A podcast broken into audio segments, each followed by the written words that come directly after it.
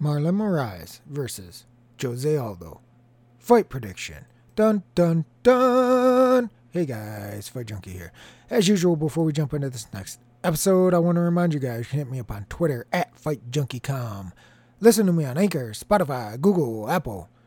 Basically, anywhere you can find a podcast, I'll be there. You can also subscribe to the YouTube channel, youtube.com slash Fight Junkie 2006. Marlon Moraes, 22 wins, 6 losses. Of those 22 wins, 10 are by KO, TKO, 6 by sub, 6 by decision. Of his 6 losses, 3 by KO, TKO, 2 by sub, 1 by decision. Jose Aldo, 28 wins, 5 losses. Of those 28 wins, 17 by KO, TKO, 1 by sub, 10 by decision. Of his 5 losses, 3 by KO, TKO, 1 by sub, 1 by decision. Currently, you have Moraes as a minus 225 favorite. Aldo comes back at plus 185. Those are straight bets. We'll go won't go three full rounds, won't go minus 155. We'll go plus 125. Fight is a draw, 80 to 1. Aldo wins by decision, plus 460. Moraes wins by decision, plus 246. Aldo wins inside, plus 385. Moraes wins inside, plus 132.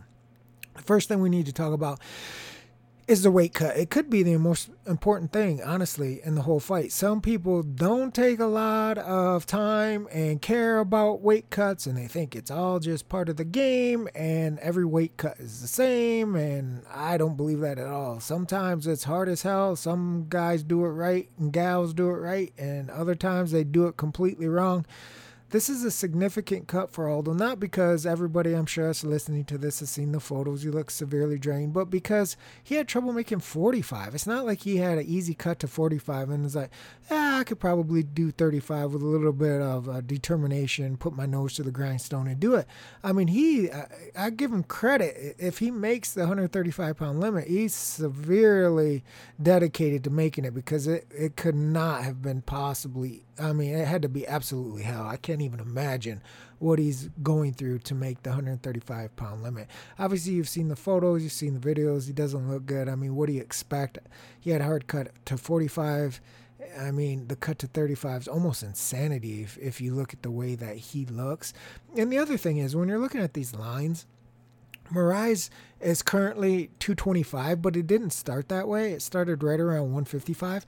But as people started to see the weight cut from Aldo, then obviously more and more money came in on Marlon. It makes sense. I mean, it's very difficult to to pick a guy that looks severely drained and is coming down 10 pounds to 135. And not only that, but we talked about his cuts to 45 weren't the easiest in the world. I don't think he had the best cardio at 45, even in his prime. And then you look at his last fight, and he couldn't pull the trigger. He's very hesitant. All those things do you think they're going to be better at 35? Do you think the cut was easier to 35 than 45? I would say no. Do you think his cardio is going to be better at 35 than 45? I would say no. Do you think he's going to be more active and more peppy and more energetic at 35 than he was at 45?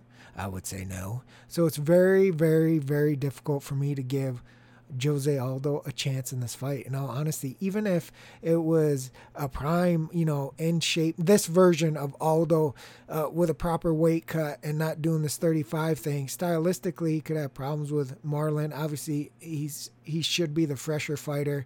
Um, like I said, Aldo in his comeback since his losses to Holloway, I mean, he's had two knockout wins. And then his last fight against Volkanovski, which was just horrendous. It looked like a sparring match. But he he's obviously not the fighter of old. I don't think anybody's going to argue that. And I think those three things that we spoke about um, earlier in the podcast, I think those just go against him. It's really a tough uphill mountain to climb for him at this stage of the game. You know, as long uh, uh, everything that he's been through, and then you add these other three th- these other three things on top of it. Speaking of the weight cut, the cardio, and then, like I said, even in his last fight, the lack of he just didn't show any passion. He didn't throw punches. He didn't. I mean, he walked forward, but he just he showed no interest in that fight whatsoever. And I don't think at 35 with this type of weight cut that that's going to improve. I just don't see him being just so happy go lucky and excited to be out there and fighting. I think he's probably got a round, uh, in all honesty. And I don't even know if that's going to hold true. I would say he has probably a round to knock Marlon out. Listen, Marlon's been stopped before, right? Three out of his six losses have been KO TKO, although obviously can punch. But because of the weight cut, the cardio issues, and then his lack of being able to just pull the trigger, which is a bad sign. If that happens again in this fight, it's going to be a little more difficult because we're going to say, well, I was at 135. But if you see this trend continue, that's an old fighter. That's what happens with old fighters. They can see it, they just can't do it. They can see the openings, they just can't get their brain to work fast enough to tell the body to do what it needs to do. And that's why they just don't throw. You see this in boxing, you see it in kickboxing, MMA, every single combat sport. They just become more and more tentative. That that's why they always talk about well, power's the last thing to go because that gives the old fighter a chance, right? Power, because he only needs to land one because they can't do it the way they used to and volume and combinations. And we saw that in the last fight with Aldo. That was a horrific fight from him because it looked like he wasn't even trying. Now, was he just not interested? Was it something about Volkanovski? Was it, did he have a bad weight cut? Was he injured? Was he sick? We don't really know, but he didn't pull the trigger. That's what we know. So when you're looking at this fight, and then we add in the cut to 35, the cardio issues, and then him being unable to let his hands go, how do you bet him? If you want to take a flyer on Aldo, a throwaway bet, I think you just take him inside. I think that's what you look for. You look for some type of TKO KO, actually, if your book has it, because it's going to be higher than an inside, because I don't see any way that Aldo subs Marlon. So I think the only way you can win is via TKO KO. And that's currently like 545 if your book offers it. If they only offer inside, then you're getting a far significant uh, worse of a line at 385. In my opinion, I wouldn't take the inside. Although if your book offers TKO KO, take that because I think that's the only way he wins. As far as Marlon goes, generally speaking, you would say a three round fight.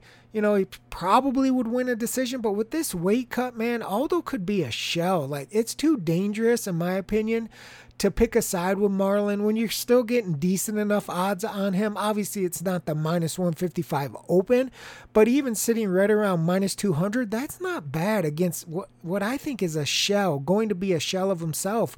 Uh, and, uh, and um, and Aldo because simply because he didn't look great in his last fight at 45, and I just don't think uh, Jose Aldo is going to look better at 135 pounds. So I think the play here is Marlon Moraes. And if you're a risky cat and you want to go out on the limb and you want to just flush some money down the toilet, then you maybe look at Aldo, Aldo wins inside by, or I mean, Aldo wins by TKO KO if your book offers it.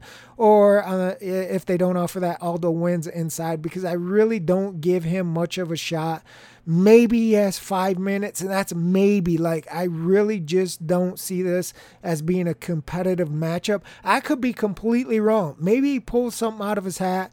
Maybe he's able to do something that we wouldn't expect him to do. And if he is, hats off to him because I would consider that a, great achievement, especially with the weight cut that we're all watching him go through right now. That's it for this episode of Fight Junkie. I will suck it to you tomorrow, baby. Fight Junkie out.